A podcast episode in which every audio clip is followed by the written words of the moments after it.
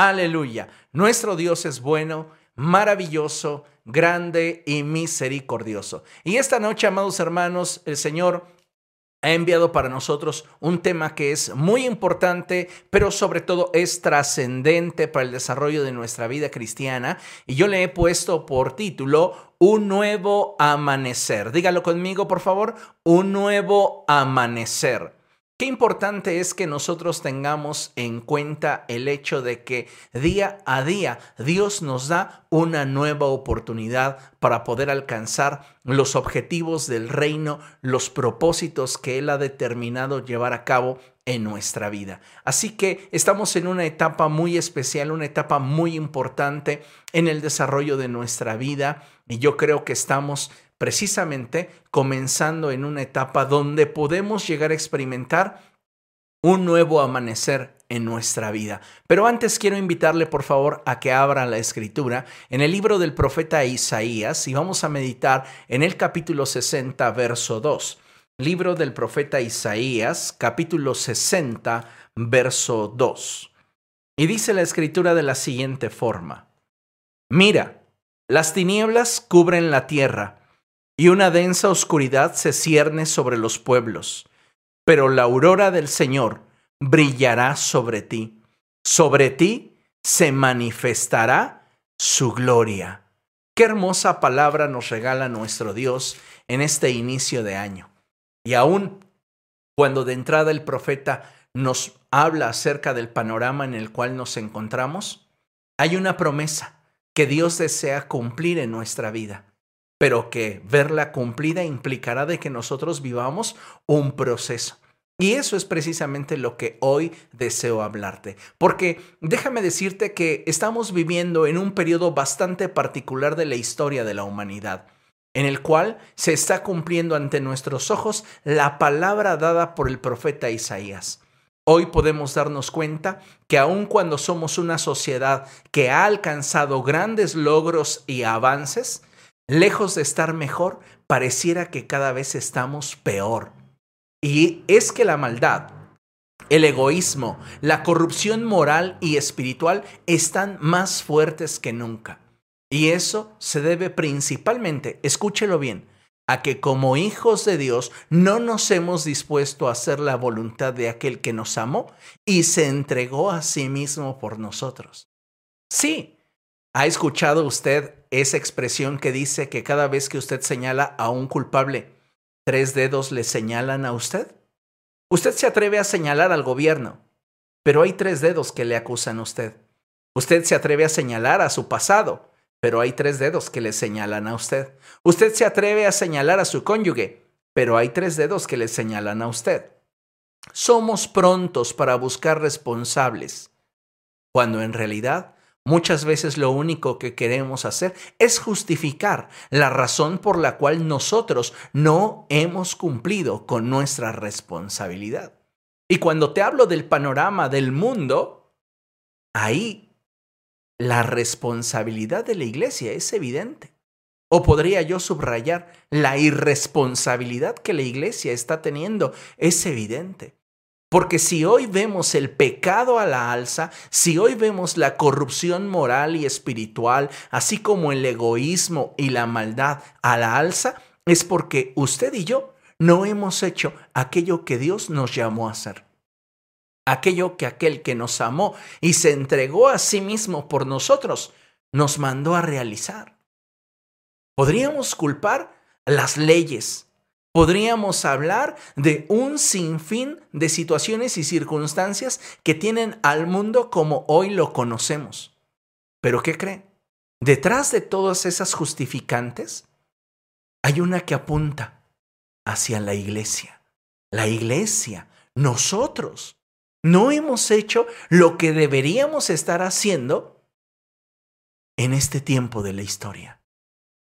En la epístola del apóstol Pablo, a los romanos, la escritura enfatiza una gran verdad que hoy necesitamos entender y considerar en razón de nuestro entorno y que nos muestra cómo el mundo entero, para poder experimentar estabilidad y paz, requiere de que la iglesia haga su parte.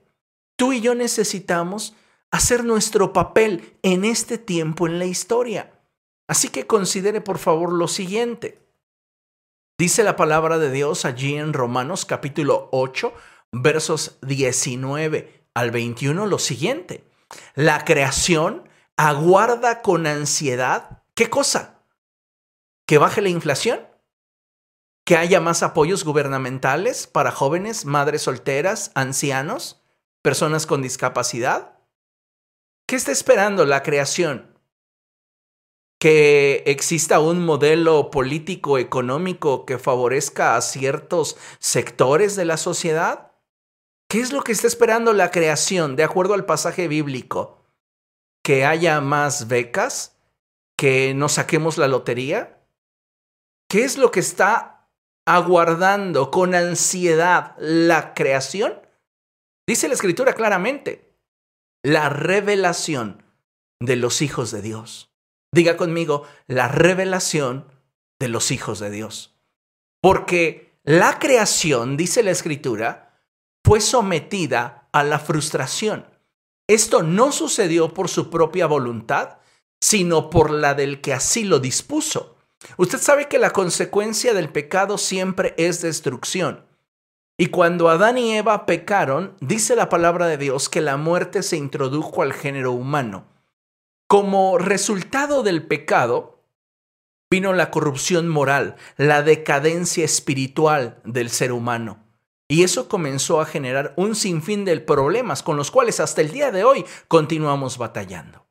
Así que es importantísimo entender que lo que hoy estamos viviendo es consecuencia del pecado. ¿Quién estableció esas reglas? Dios. Pero Dios también estableció que la creación y todo el entorno en el cual nosotros nos desenvolvemos puede ser transformado solo y solo si la iglesia hace su parte, si los hijos de Dios se revelan, se manifiestan. Esto es bien interesante y dice la palabra de Dios lo siguiente, pero queda la firme esperanza de que la creación misma, escuche, ha de ser liberada de la corrupción que la esclaviza para así alcanzar la libertad de los hijos de Dios. Alcanzar la gloriosa libertad de los hijos de Dios. La gloriosa libertad de los hijos de Dios. Esto es increíble. Porque si alguien puede hacer un cambio en nuestra sociedad, no es el gobierno, no espere a que el gobierno le dé la paz y la seguridad que usted necesita o que usted anhela. No espere a que los servicios sean tal y como usted los ha soñado para entonces usted sentirse seguro o sentirse estable. No espere a ganarse la lotería para entonces creer que podrá sentirse seguro, contento, feliz y holgado. No. Lo que usted necesita es caminar en acuerdo con el cielo para que entonces el propósito de Dios para su vida comience a revelarse y usted sea un factor de impacto y bendición para su generación. Usted y yo, de acuerdo al pasaje bíblico que acabamos de leer, podemos liberar a nuestra sociedad de la corrupción que la esclaviza. Y entonces veríamos nuestra sociedad y todo aquel ambiente en el cual nos desenvolvemos alcanzando un nivel de bendición mucho más alto que corresponde con el nivel de libertad que solo los hijos de Dios pueden proveer. En este sentido, la iglesia. No te hablo de una ideología religiosa, no te hablo de un grupo sectario en que piensa que es el poseedor de la única y absoluta verdad. Te estoy hablando de una relación con Dios. Cuando nosotros tenemos una relación con Cristo, nosotros comenzamos a experimentar esa transformación. Y Dios desea que cada uno de nosotros se convierta en ese factor de cambio en su entorno y en su generación. Entonces, mucha de la corrupción que hoy se está experimentando en el mundo se debe a que nosotros nos hemos quedado cruzados de brazos, viendo cómo nuestra sociedad se descarrila, viendo cómo las personas y los grupos políticos establecen leyes y formulan acuerdos que lejos de permitirle a la sociedad vivir mejor, la esclavizan a continuar corrompiéndose. ¿Se da cuenta? Y no estoy simplemente diciendo que lo que deberíamos hacer es un contrapeso político. Lo que estoy diciendo es que deberíamos de revelarnos con la única verdad que tiene el poder de transformar la vida del ser humano, la palabra de Dios. No hay argumento, no hay ideología que pueda compararse con lo que la palabra de Dios puede hacer al nivel del corazón del hombre. Solo la palabra de Dios puede traer libertad, puede traer sanidad, puede traer restauración. Solo la palabra de Dios. ¿Y cuál es nuestra labor en esta generación? Revelarnos como lo que somos, hijos de Dios. Basta ya de ser hijos de Dios de la secreta, que nadie sepa, solo Él y yo. ¿Te avergüenzas del Señor? La Escritura dice que todo aquel que se avergüence de Jesucristo, Él se avergonzará de esa persona delante de los ángeles del cielo y de su Padre. Amados hermanos, necesitamos hoy afirmar ese compromiso con nuestro Dios. Son muy interesantes y profundas las palabras que emplea el apóstol Pablo para dejarnos en claro una cosa. Y es que si bien el pecado en la humanidad ha generado una gran cantidad de desastres y males, también es importante que entendamos que así que como Cristo se ofreció una sola vez y para siempre para redimirnos y salvarnos, ahora nos toca a nosotros, el pueblo del Señor, revelarnos y ser una luz, un faro de esperanza para aquellos que están lejos de Dios. Usted y yo tenemos la posibilidad de cambiar nuestra sociedad de una forma cual nunca nos imaginamos. Dios quiere que usted y yo seamos ese faro que alumbra el camino de aquellos que hoy caminan en oscuridad. Déjeme decirle esto, y yo estoy seguro que cada uno de nosotros tiene algún familiar, algún amigo, algún compañero de trabajo, algún vecino que sabe que necesita urgentemente de la vida de Dios en su vida. ¿Cierto o no? ¿Cuántas personas inconversas usted conoce y está consciente de que le surge Cristo? Estoy seguro que muchos de nosotros en este momento podríamos pensar por lo menos en tres personas a quienes le surge ser salvos. Lamentablemente, hoy día pareciera que muchos cristianos han perdido de vista la gran responsabilidad que recae sobre todos aquellos que llamamos a Jesús Señor. Y es que, amados hermanos, no basta simplemente con que nosotros nos sintamos bien y creamos que no tenemos ninguna responsabilidad extra. A mí ya Cristo me salvó. Sí, qué bueno que ya seas salvo. Sí, qué bueno que estás recibiendo la palabra de Dios. Sí, qué bueno que tienes una limpia conciencia y que no hay nada que te condene. Pero nuestra responsabilidad va más allá de simplemente sentirnos bien por el hecho de ser salvos. Nuestra responsabilidad, amados hermanos, se extiende hacia un mundo que se está perdiendo sin Cristo. Nosotros tenemos la cura y no es mi obligación convencer a nadie, pero sí es mi responsabilidad hacerles saber que hay solución para su problema. Ya cada persona tomará la decisión que le corresponda respecto de el mensaje del evangelio. Pero tenemos una responsabilidad y es la de hacer brillar nuestra luz delante de todos, reflejando al mundo la gloria de Dios sobre nuestra vida. Pero, sí, siempre hay un pero. Esto no sucederá si no tomamos la decisión, escúchelo bien, de ordenar primero nuestra vida personal. Queremos ganar al mundo, queremos conquistar a todos para Cristo. Pero sabes, es lamentable cuando muchas personas cierran sus oídos a nuestras palabras porque simplemente nuestros actos no les permiten escuchar lo que decimos.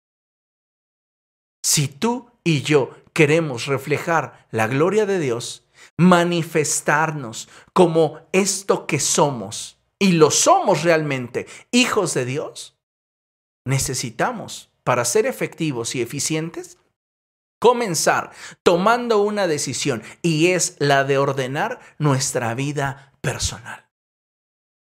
La palabra de Dios dice en 2 Corintios capítulo 3 verso 18 lo siguiente: Así todos nosotros con el rostro descubierto reflejamos como en un espejo la gloria del Señor. Somos transformados a su semejanza con más y más gloria por la acción del Señor que es el Espíritu. Qué hermosa expresión que el apóstol Pablo les regala a los corintios. Y él les dice, ustedes tienen un propósito en esta generación y es la de reflejar la gloria de Dios pero no podrán reflejar la gloria de Dios como ustedes quieren si no le permiten antes al Espíritu Santo trabajar en ustedes. El Espíritu Santo es quien los irá perfeccionando. El Espíritu Santo es quien los irá limpiando. El Espíritu Santo es quien les, les va a permitir reflejar la gloria de Dios en sus vidas como si ustedes fueran espejos. ¿Alguna vez se había puesto a pensar en el hecho de que el proceso de transformación y perfeccionamiento que el Espíritu lleva a cabo en nuestra vida tiene como finalidad el que podamos reflejar la gloria de Dios como en un espejo? Esa es la finalidad. No es que nosotros nos sintamos bien, no es que miremos a los demás por encima del hombro y creamos que somos mejores que los demás, porque no pecamos como ellos porque somos más responsables, porque practicamos más celosamente nuestra religión. No, no, no, nada de eso sirve. El proceso que el Espíritu Santo lleva en nuestra vida de perfeccionamiento, sanidad y restauración, así como libertad, tiene un propósito. Que usted y yo podamos reflejar la gloria de Dios de tal manera que aquellos que están viviendo en oscuridad puedan ver la luz que brilla en el rostro de Cristo y que es reflejada a través de nuestra vida. Ese es el propósito. Es impresionante, ya que entendiendo esta verdad es que podemos descubrir y comprender por qué el nivel de manifestación de la gloria de Dios en nosotros muchas veces es tan pequeño. Y es que, amados hermanos, no debemos olvidar que para que Dios revele su gloria a nuestra vida, nosotros necesitamos ordenarnos y corregir aquello que nosotros pudiera ser deficiente. Esto es muy importante. El Espíritu Santo da testimonio a nuestro espíritu de que somos hijos de Dios. Pero también el Espíritu da testimonio a nuestro espíritu de cuál es nuestra condición delante de Dios. Dice la palabra del Señor que el Espíritu es quien puede convencernos de pecado, justicia y juicio. En otras palabras, es quien puede decirnos realmente cómo nos encontramos delante de Dios. El problema es que muchos de nosotros, basados en nuestras acciones, pensamos o llegamos a creer que somos mejores que los demás por aquello que hacemos, sin reparar en el hecho de que ante los ojos del Señor no solamente es válido lo que haces, sino también es importante lo que piensas, lo que deseas, pero principalmente aquello que eres. Y muchos de nosotros, amados hermanos, tenemos que comenzar a trabajar en áreas de nuestra vida que requieren de la gloria de Dios, que requieren del gobierno de Dios, permitirle al Espíritu Santo que Él venga y establezca su gobierno en nuestra vida. Es cierto que todos tenemos diferentes áreas de oportunidad. Y también es cierto que cada uno de nosotros tiene un nivel diferente de madurez, tanto en lo natural como en lo espiritual. Pero sin importar estas diferencias, creo que todos deberíamos de apuntar hacia un mayor compromiso desde el punto en el que nos encontramos, escuche bien esto, aspirando a movernos en la dirección que Dios quiere para ser colocados en el nivel que Dios desea. Es decir, en el punto donde te encuentras, en este momento donde estás, tú necesitas comprometerte con Dios. No esperes a avanzar y tal vez tener tu vida en mejores condiciones, en un mejor posicionamiento espiritual y moral. No, en este momento, como estás, en la condición en la que te encuentras, tú necesitas hacer un compromiso con Cristo. ¿Para qué? Para poder aspirar a moverte en la dirección que Dios quiere y de esa forma Dios pueda colocarte en el nivel que Él desea. Así que más allá que poner la vista en los obstáculos. Es que soy muy colérico, flemático, sentimental, eh, eh, exploto con facilidad, soy muy inmaduro aún en las cosas de Dios, me cuesta mucho trabajo orar y disciplinarme. Veamos lo que de forma inmediata podemos hacer para mejorar. Y entonces poder avanzar. ¿Sabe por qué muchas personas hoy día no mejoran y avanzan en su relación con Cristo? Porque su vista está puesta en los obstáculos. Es que lo voy a intentar y mañana ya no voy a poderlo hacer porque yo así soy. Y entonces ven el obstáculo y en lugar de ver la solución inmediata que pudieran proveerle al problema, se detienen de alcanzar una solución por el aparente obstáculo que tienen delante de sus ojos. Lamentablemente, esta es una forma en la cual la iglesia ha estado siendo neutralizada en los últimos años. ¿Para qué buscas más de Dios? ¿Qué? ¿Ya te vas a hacer muy santo? ¿Para qué buscas más de Dios? ¿Para qué oras? Ay, si vieras qué hipócrita te ves. ¿Y cuántos de nosotros no estamos lidiando y batallando con ideas en nuestra mente que nos mantienen neutralizados y lejos del propósito de Dios? en la condición en la que te encuentras, en el momento de tu vida en el que estás, es importante que en ese hagas un mayor compromiso con Dios. ¿Para qué? Para entonces poder aspirar a moverte en la dirección que Dios quiere y que Él pueda colocarte en el nivel que desea. Deja de estar observando los obstáculos que pudieran detener tu avance y dale una solución inmediata al problema que estás enfrentando.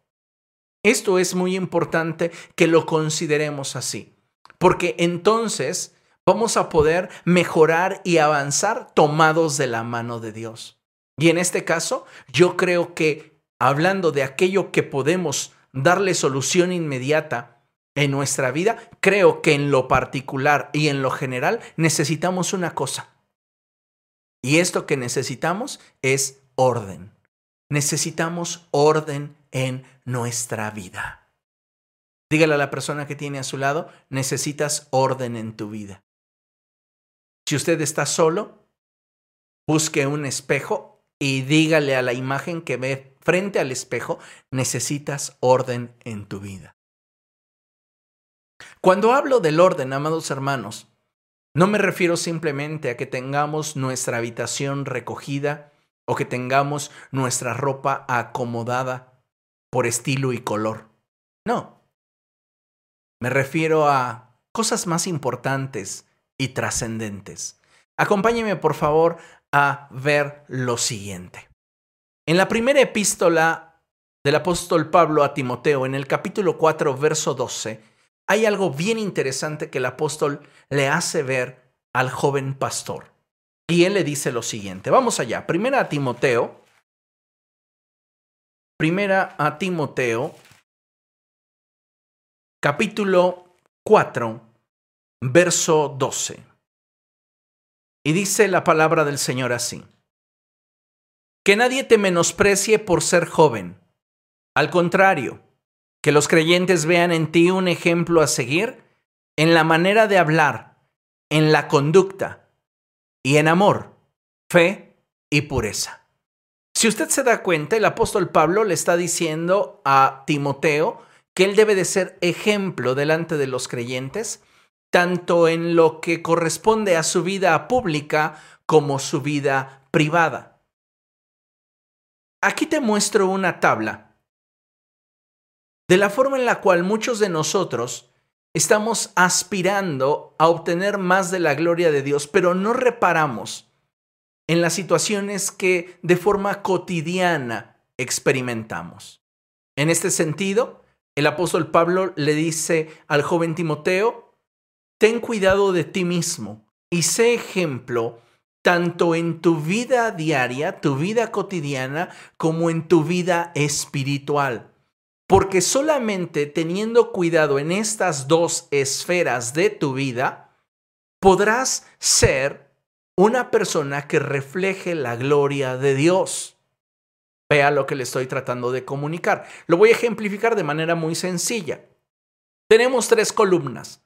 La primera es la de nuestra vida cotidiana, la segunda es la de nuestra vida espiritual y al final tenemos el resultado o la cosecha.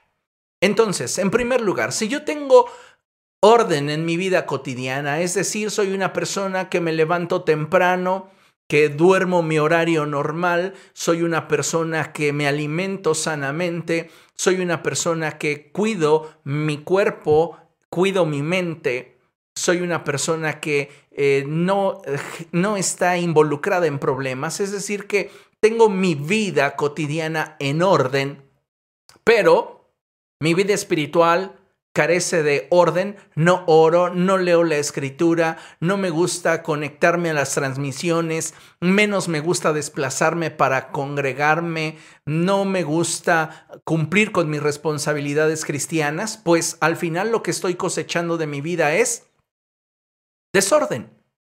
Podemos tener el otro caso. Mi vida cotidiana es un desorden. Me alimento mal, duermo mal, la madrugada me la dedico para hacer cosas que pudiera aventajar durante el día, pero no lo hago porque durante el día duermo y en la noche despierto y mi vida está de cabeza. Pero, por el otro lado, cuando se trata de la iglesia, ahí sí me esfuerzo, sí leo mi Biblia, sí oro, sí cumplo con mis tareas, sí cumplo con mis responsabilidades. ¿Qué estoy cosechando? Desorden porque nuestra vida diaria también impacta nuestra vida de fe. El tercer ejemplo. Si yo tengo un desorden en mi vida cotidiana y tengo un desorden en mi vida espiritual, pues es obvio. Estoy atorado en un tremendo desorden. ¿Cómo obtengo el orden que necesito? La receta nos la da el apóstol Pablo. Que nadie te menosprecie creyendo que eres una persona que no tiene en orden sus prioridades. Que los creyentes vean en ti un ejemplo, en tu manera de hablar, en tu conducta. Eso se percibe, eso se ve, eso tiene que ver con tu vida cotidiana. Y también sé ejemplo a ellos en la forma en la cual desarrollas tu vida espiritual, el amor, la fe. ¿Se da cuenta? Muchos de nosotros tratamos simplemente de impresionar a Dios a través de lo que se ve, creyendo que no es importante lo que no se ve. Y muchos, de forma contraria, piensan que Dios no le da valor a lo que se ve y solamente se enfocan en lo que no se ve. ¿Se da cuenta? Si queremos que la gloria de Dios se manifieste a través de nuestra vida, necesitamos tener orden en ambos aspectos de nuestra vida, tanto en lo que es tangible como en lo que es intangible. Si queremos que la gloria de Dios se manifieste en nuestra vida y a través de nosotros, necesitamos, amados hermanos, comprometernos con Dios a fin de que podamos ser luz en medio de una generación que vive en oscuridad. Y para ello necesitamos ir más allá de las palabras. Porque sí, déjeme decirle, ¿cuántos de nosotros no conocemos el lenguaje cristiano? A ver, hagamos allí como que una breve pausa. Sabemos cómo movernos en el ambiente cristiano. Sabemos cuándo decir un aleluya, cuándo decir un gloria a Dios. Es más, hasta conceptos doctrinales los tenemos claros. Y podemos hablar en una reunión cristiana y, si quieren ustedes, pasar por espirituales. Pero si hay desorden en nuestra vida, no importa qué tan espiritual yo pueda pasar, al final lo que estoy cosechando de mi vida es desorden.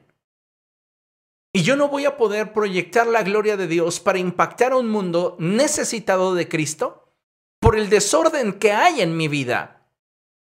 Entonces yo necesito traer a orden cada área de mi vida y pedirle a Dios que Él establezca su reino sobre cada una de esas áreas para que entonces su gloria pueda ser reflejada a través de mi vida. Necesitamos trascender a las intenciones. Necesitamos asegurarnos que nuestra vida, tanto en lo tangible como en lo intangible, en lo visible como en lo invisible, en lo público y en lo privado, manifiesten el orden que corresponde a una vida nueva en Cristo. No puede ser que dominemos el lenguaje y que en nuestra vida privada seamos un caos. Necesitamos volver nuestros ojos a la cruz. Y si hemos fallado, si hemos tropezado, si hemos cometido errores, volver al Señor y pedirle a Él que comience un proceso de restauración en nuestra vida. Porque de otra forma, amados hermanos, no vamos a poder ser luz para aquellos de nuestros amigos, compañeros de trabajo, familiares, que aún están en tinieblas. ¿Cuántos de nuestros familiares en algún momento no se han expresado de creyentes que van en su trabajo, de familiares que también profesan la religión de esta forma? Y eso, que fulanito es cristiano. A Menganito yo no le creo, ni el Jesús, ni el Padre nuestro. ¿Y qué está sucediendo? Lo único que evidenciamos es el hecho de que en nuestra vida hay desorden. Yo no sé si en tu vida pública esté existiendo ese desorden o está existiendo ese desorden en tu vida privada. Yo no sé si este desorden está en tu vida cotidiana o está en tu vida espiritual. Pero el punto, y que quiero enfatizar, es que si realmente nosotros queremos como iglesia alcanzar la plenitud en cuanto al orden de Dios, tú necesitas tener orden en tu vida cristiana, hablando en términos de tu vida espiritual, y tener orden en tu vida cotidiana, hablando de tu vida diaria. Ay, pastor, entonces, ¿eso significa que ya no me puedo desvelar? Ya no puedo ver series de televisión hasta las 5 o 6 de la mañana. Total, lo compenso y me levanto a las 3, 4 de la tarde. Piensa si ese desorden le habla a los que viven contigo de que eres una nueva criatura en Cristo.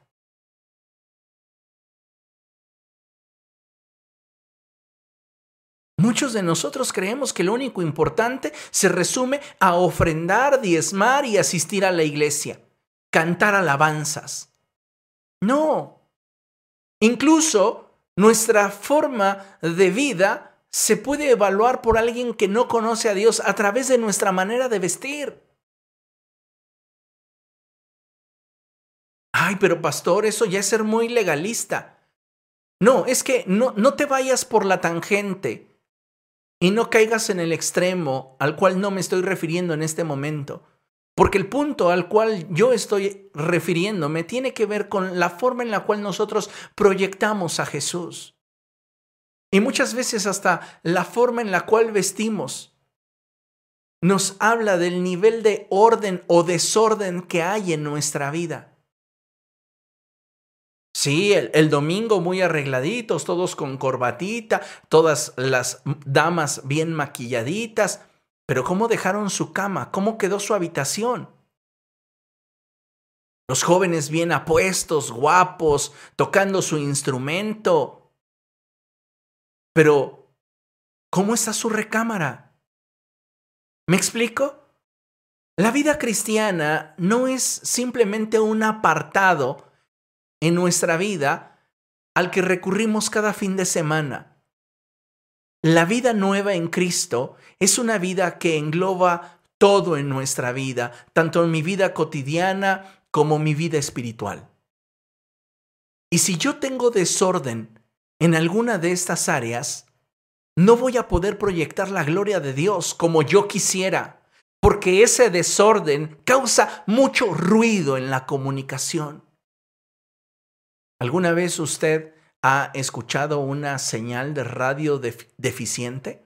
¿O alguna vez usted ha intentado eh, llamarle a alguna persona que tiene una mala calidad de señal, yo le desafío, intente una vez llamarme por teléfono.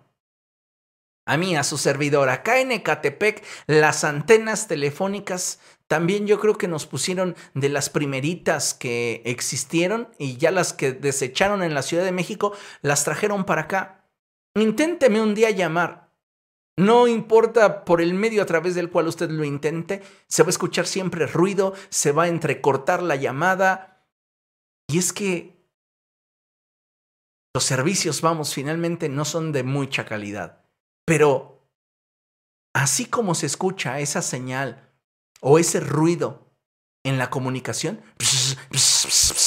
¿Qué, me estás diciendo? Eh. Así muchas veces la gente, tú le hablas de Jesús, le puedes estar compartiendo una imagen de piolín y un texto todos los días. Pero si hay ese ruido en nuestra vida, la gente ni siquiera se detiene a leer el texto porque lo podría recibir de cualquiera. Es más, hay personas que pueden incluso caer en sectas,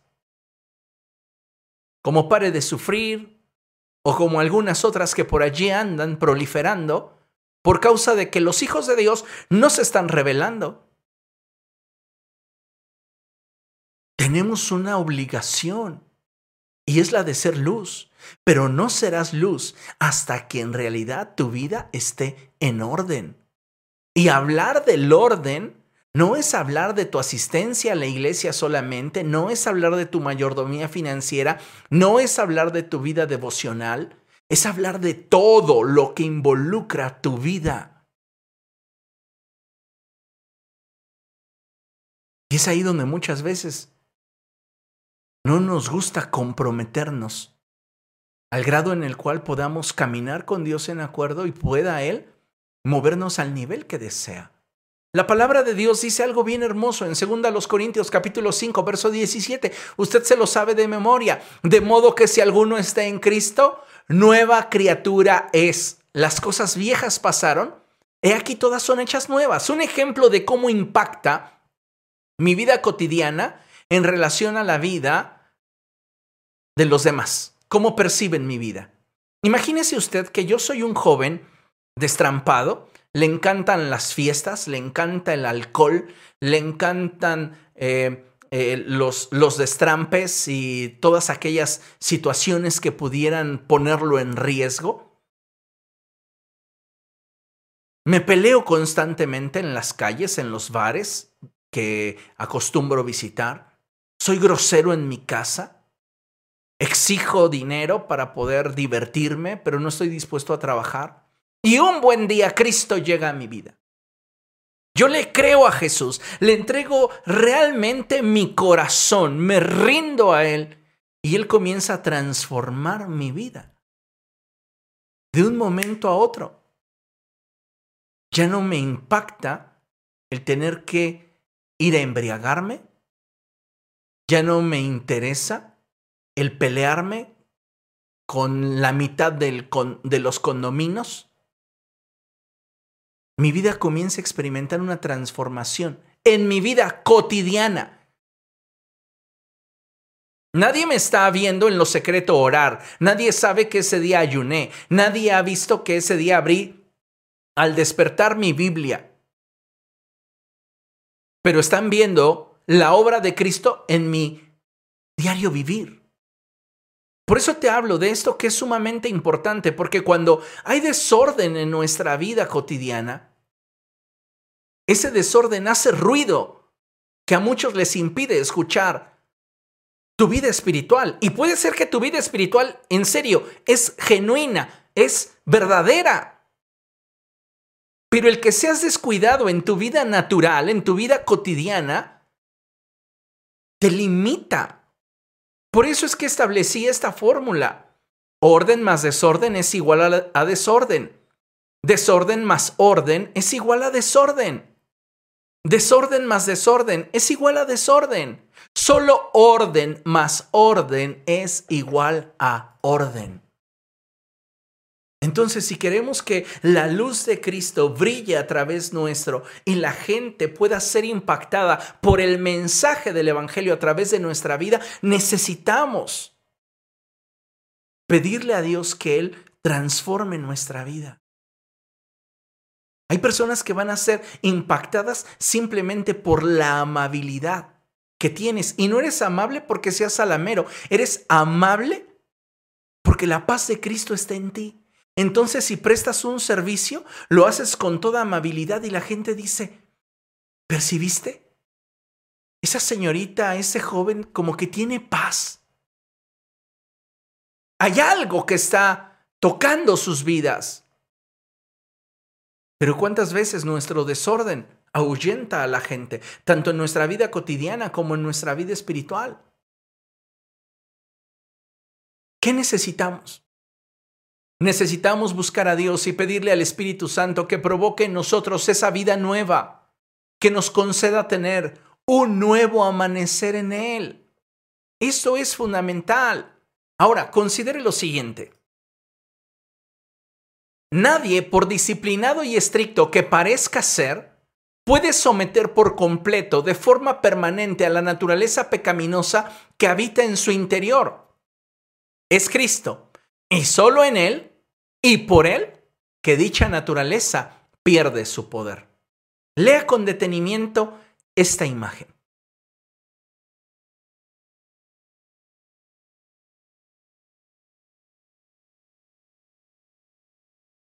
¿Ya la leyó? Nadie por disciplinado y estricto que parezca ser puede someter por completo y de forma permanente a la naturaleza pecaminosa que habita en su interior. Tenemos una naturaleza pecadora en nuestro interior. Y esa está vendida completamente al pecado. ¿Qué necesitamos hacer?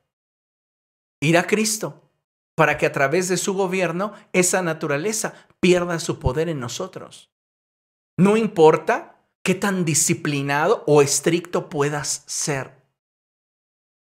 Tú solo, tú sola, no puedes gobernar de forma permanente sobre tu naturaleza pecaminosa. Necesitamos de Cristo. ¿Comprende lo que estoy diciendo? Consideremos lo siguiente, mire, leímos en Isaías capítulo 60, verso 2, algo bien interesante. Y dice la palabra del Señor así, mira, las tinieblas cubren la tierra y una densa oscuridad se cierne sobre los pueblos. Pero la aurora del Señor brillará sobre ti. Sobre ti se manifestará su gloria. Amados hermanos, esto no es una promesa que se dará de forma automática sobre nuestra vida. No importa cuánto lo confieses o decretes, escúchalo bien, nada sucederá si no hacemos lo que nos corresponde entre la sección del primer verso y el segundo. Ese espacio en blanco que aquí dejé, este de aquí, ese hueco de allí, somos tú y yo. Porque estamos viendo un panorama en el cual las tinieblas cubren la tierra y una densa oscuridad se cierne sobre los pueblos. Y la promesa de Dios es que la aurora del Señor brillará sobre de mí, así como al amanecer. Esa aurora va a brillar sobre de mí y la promesa es que sobre mi vida se manifestará su gloria. Pero ¿qué necesito? ¿Qué es esto de, del punto de aquí en medio, este espacio vacío? Es lo que a mí me corresponde. Si yo quiero hacer la diferencia entre las tinieblas que cubren la tierra y la densa oscuridad que se cierne sobre los pueblos para que sobre de mí la gloria de Dios se manifieste, yo tengo que hacer lo propio.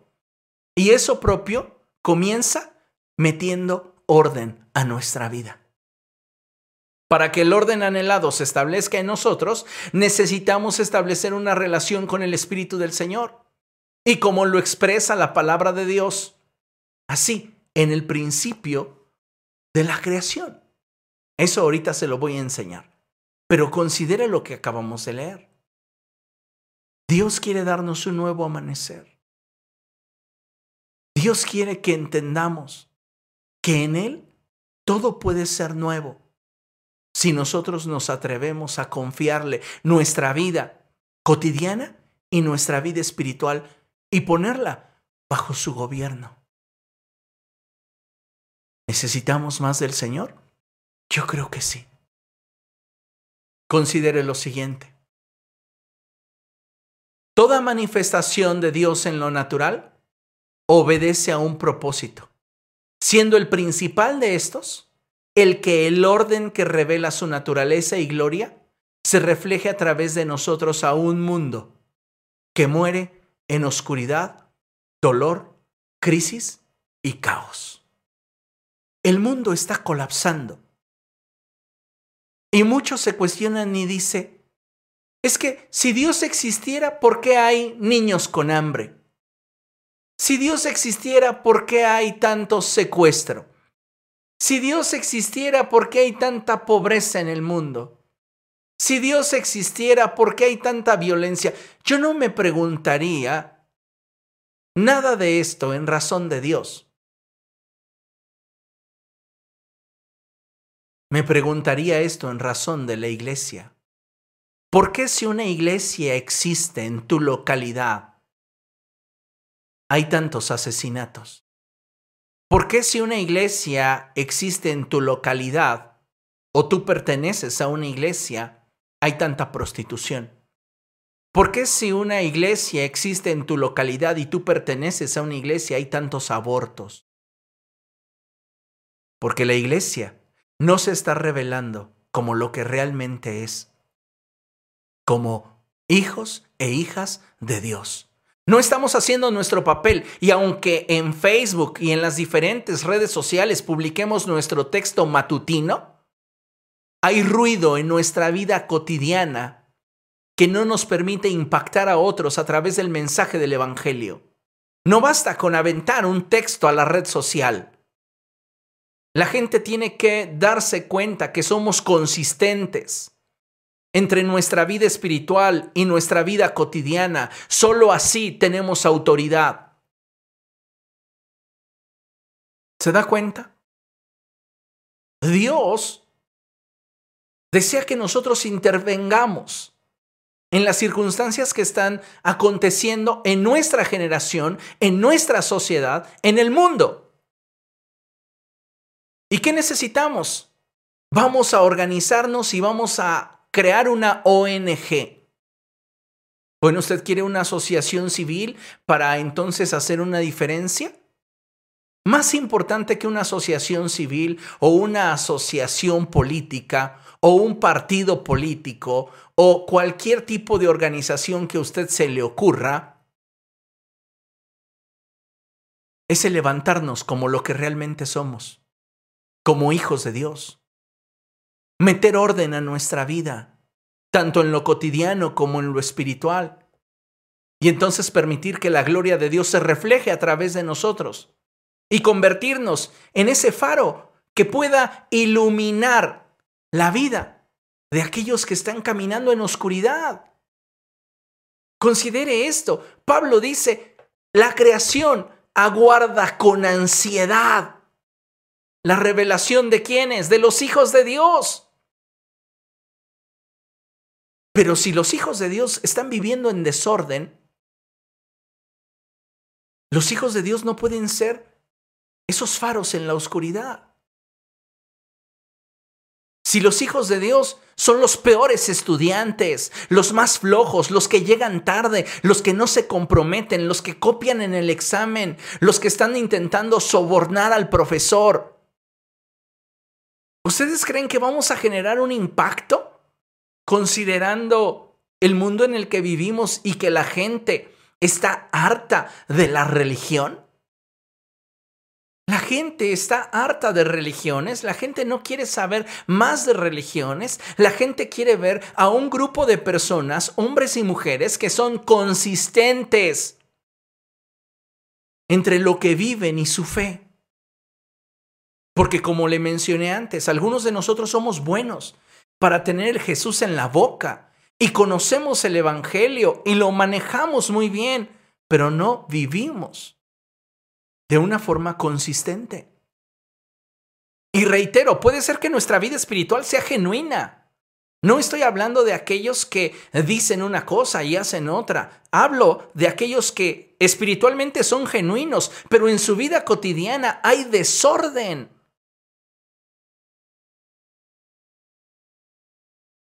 ¿Cómo ves? La vecina vino y me habló de su iglesia, que están orando por toda la colonia. ¿Cuál vecina? La que se levanta bien tarde, la que nunca barre su calle, esa que la otra vez se puso a gritarle a la de enfrente porque le tiró su bote de basura. Ah, ella. ¿Y quiere que vayamos a su iglesia?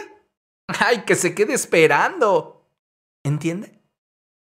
¿Cómo ves que el, el hijo del vecino vino a invitar a nuestro hijo para que vaya a un grupo de estudio bíblico. ¿Cuál de todos? El muchachito ese raro que yo hasta creo que es emo. ¿Cómo se deja el cabello? ¿Cómo viste? Son las expresiones cotidianas, sin prejuicios, sin ningún tipo de sentencia hacia algún tipo de subcultura. Pero Debemos de despertar y darnos cuenta que muchos de nosotros no estamos proyectando realmente una esperanza para el mundo. ¿Qué es lo que estamos proyectando entonces? Si yo no reflejo la gloria de Dios, aun cuando en mi fe soy genuino, es porque el ruido de mi vida cotidiana le impide a la gloria de Dios alcanzar a aquellos que Dios quiere tocar. Desorden en mi vida cotidiana, más el orden de mi vida cristiana, se traduce en desorden. Siempre el desorden genera más ruido que el orden. Vamos a la escritura, vamos por favor a la cita que tenemos acá. Génesis capítulo 1, versos del 1 al 3. Y dice la palabra de Dios, bien interesante, bien tremendo lo que Dios nos muestra. Lo siguiente. Dios en el principio creó los cielos y la tierra. La tierra era un caos total. Las tinieblas cubrían el abismo. ¿Se da cuenta la similitud que tiene esta expresión de Génesis 1.1 y el verso 2 con el verso 2 del capítulo 60 de Isaías, el pasaje que leímos al principio?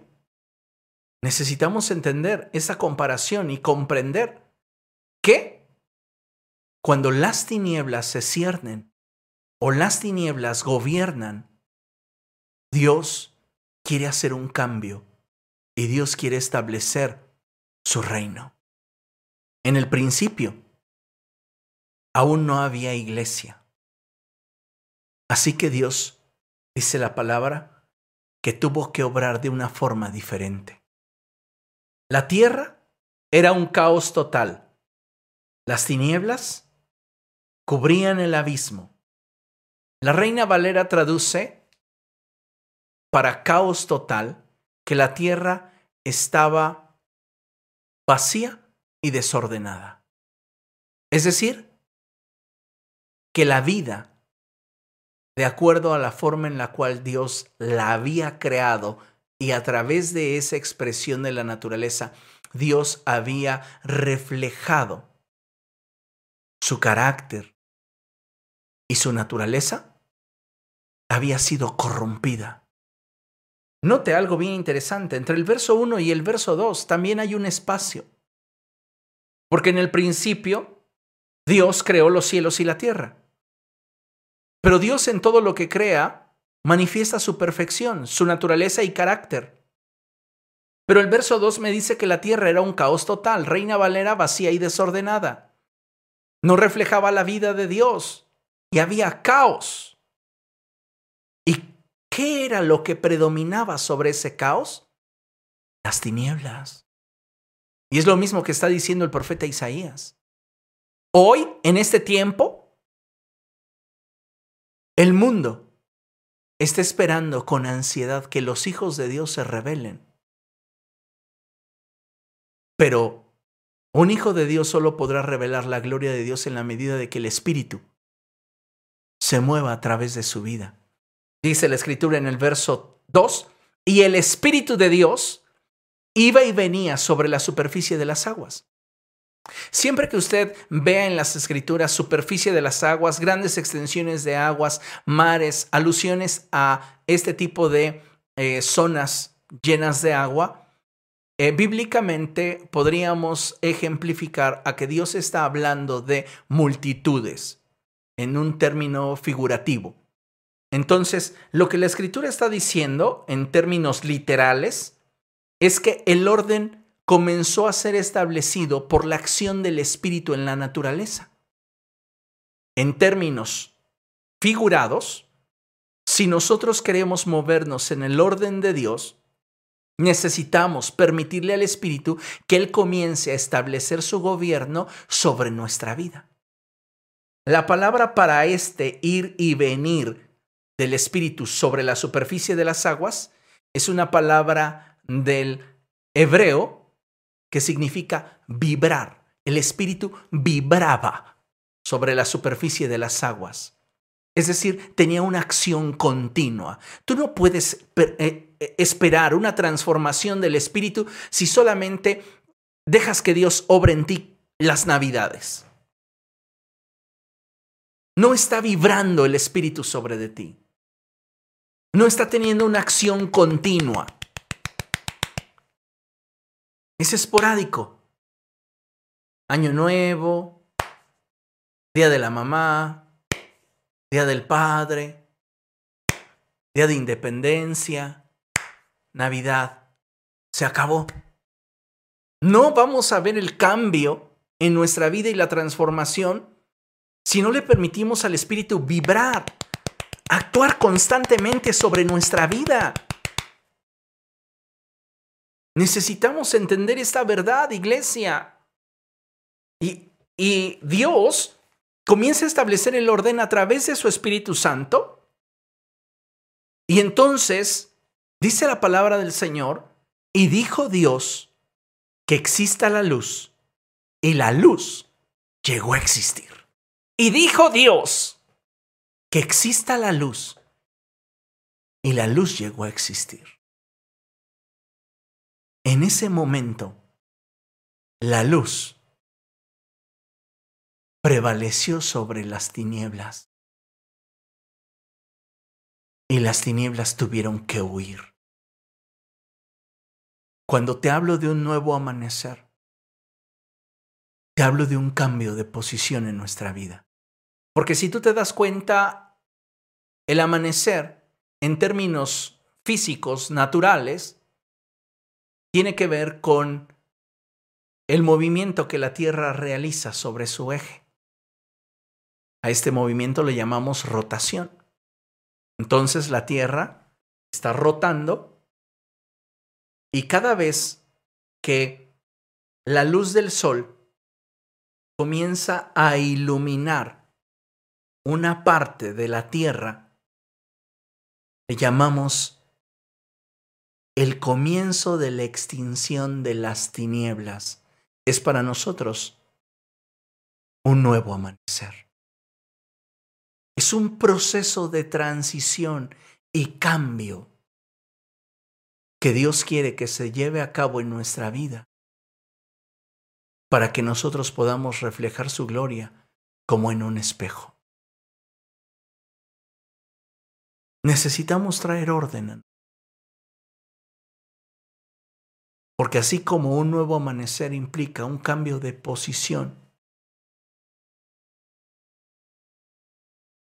en nosotros, un nuevo amanecer no es la excepción. Si queremos hacer brillar la luz de Cristo que está en nosotros, necesitamos ordenar nuestros caminos a fin de poder reposicionarnos y ser una referencia del amor y gracia de Dios para con la humanidad. ¿cuánta paz pueden percibir las personas que con nosotros están? Ahí es que yo hablo fuerte. Sí, tal vez eres de esas personas que habla fuerte. Eres de esas personas que pareciera que cuando hablas estás regañando, como tu servidor, dicen, ay, pastor estaba enojado. No, estaba apasionado. Así soy. Me apasiona la palabra de Dios y luego ya hasta me olvido de que usted está del otro lado. Yo estoy conectado con lo que Dios me está mostrando, hablando al corazón. Y a veces puede ser que digan, ay, el pastor está bien apasionado. Yo no sé cuántos de ustedes se acuerden de aquella ocasión en la cual prediqué en la iglesia y estaba tan apasionado que golpeé el púlpito que tenía y lo rompí.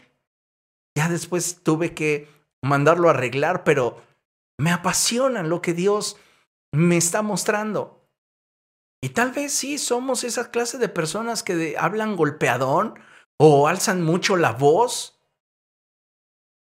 Busquemos evitar en lo más posible convertirnos en un factor de tropiezo para otros.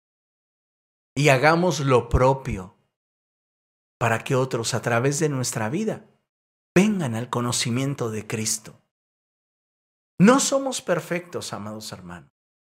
Ni cerca estamos de serlo. Dígale a la persona que tiene a su lado, ¿perfecto tú? No, ni cerca. No somos perfectos. Ni cerca estamos de serlo, pero decidir traer orden a nuestra vida puede ser el primer paso de un gran cambio que obre para bendición de nosotros mismos y de quienes nos rodean y necesitan de nuestra ayuda. ¿Se ha puesto a pensar por qué el Señor le dio esa esfera de dominio en la cual usted se desenvuelve? Sí, cada uno de nosotros tiene una esfera de dominio. Tal vez usted es jefe de departamento en algún área en su trabajo. Esa es su esfera de dominio. Tal vez usted tiene su negocio propio, esa es su esfera de dominio. Tal vez usted es ama de casa, esa es su esfera de dominio. Tal vez usted es jefe de grupo, esa es su esfera de dominio. Todos tenemos una esfera de dominio. El punto es que para ser efectivos y eficientes, al reflejar la gloria de Dios en nosotros, se requiere de orden. Y sólo así, la gloria de forma automática comienza a manifestarse. Así, ya no tendremos que cansarnos o sentirnos frustrados porque la gente no nos escucha. Quizá, escucha bien esto, la gente puede evadir tus palabras cuando les hablas del Señor, pero siempre se sentirán confrontados cuando en tu estilo de vida pueden ver a Jesús. Lo voy a repetir. Quizá la gente puede evadir tus palabras cuando les hables del Señor. Se hagan los sordos. Ay, a mí no me hable de religión. Pero siempre se sentirán confrontados sin que hables. Cuando en tu estilo de vida ellos puedan ver a una persona que refleja que es consistente con la fe que predica. Y eso es aquello a lo cual tú y yo tenemos que aspirar. Ser consistente. ¿Por qué? Porque solo de esa forma vamos a poder ganar el mundo para Cristo. Y necesitamos entenderlo de esta manera para que entonces seamos efectivos. ¿Comprende lo que le estoy diciendo? Ahora, si usted permite que la gloria de Dios se manifieste a través de su vida, es decir, si usted le permite al Espíritu Santo que a través de su acción Él le moldee, Él le transforme, Él le perfeccione. Y usted pone su vida cotidiana y su vida espiritual bajo el señorío de Cristo, ¿qué es lo que usted va a, a poder esperar de parte de Dios? No solamente el hecho de que usted será un faro, en medio de la oscuridad, sino que también hay otra promesa. Y quiero regalarles esta promesa porque es hermosa.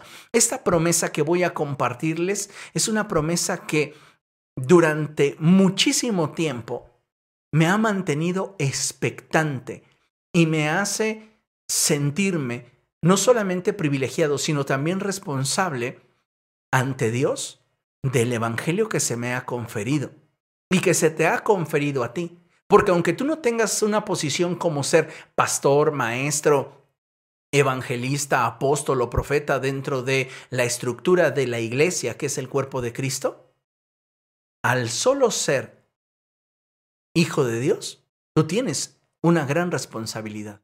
Y darás cuentas a Dios por esa responsabilidad que inherente a la adopción te ha sido dada. Pero te comparto esta, esta promesa, esta cita y con ello concluimos. Dice Daniel capítulo 12, verso 3. Los sabios resplandecerán con el brillo de la bóveda celeste. Los que instruyen a las multitudes en el camino de la justicia brillarán como las estrellas por toda la eternidad. Si usted le permite a su vida tener orden, usted se convertirá en una persona sabia. ¿Por qué? Porque la escritura dice, enséñame a contar mis días de tal modo que tenga orden en mi vida cotidiana y en mi vida espiritual y todos puedan ver que estoy progresando y de esa forma ser ejemplo tanto en lo tangible como en lo intangible. Sabio.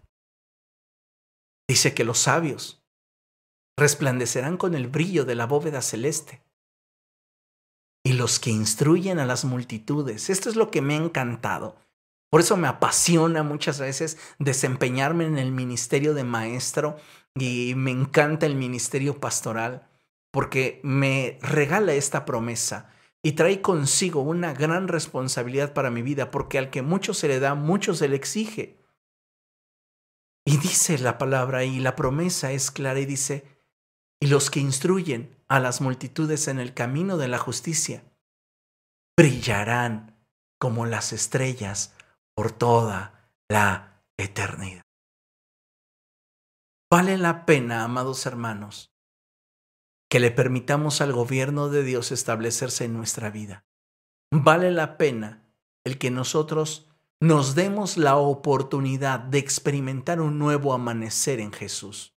Simplemente necesitamos atender a los detalles y dejar que el Espíritu Santo obre en nuestra vida, dándole la solución inmediata al problema que requiere de un proceso para verse completamente resuelto.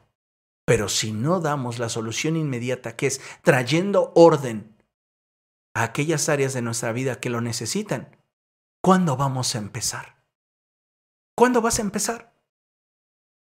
¿Cuántos dijeron, no, a partir de enero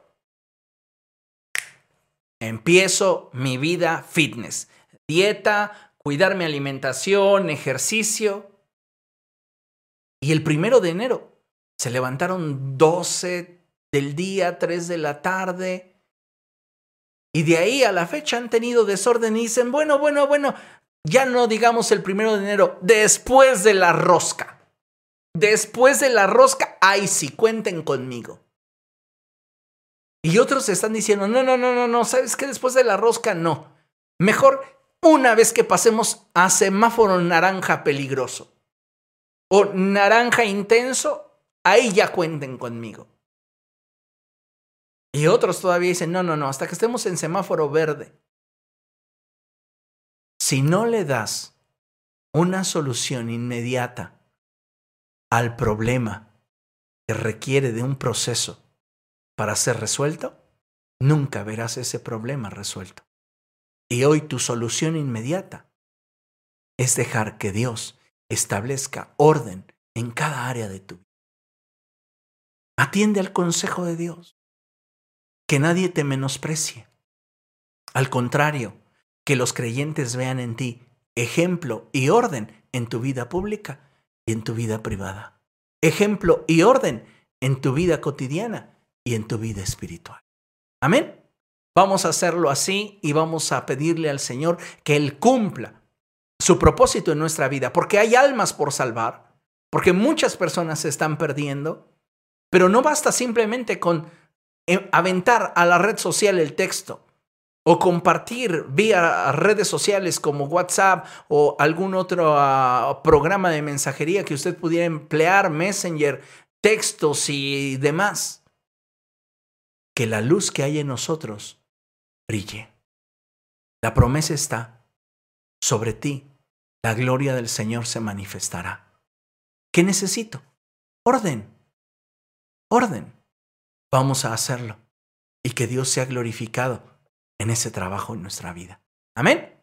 Vamos a orar, amados hermanos, vamos a pedirle al Señor que su gloria nos transforme.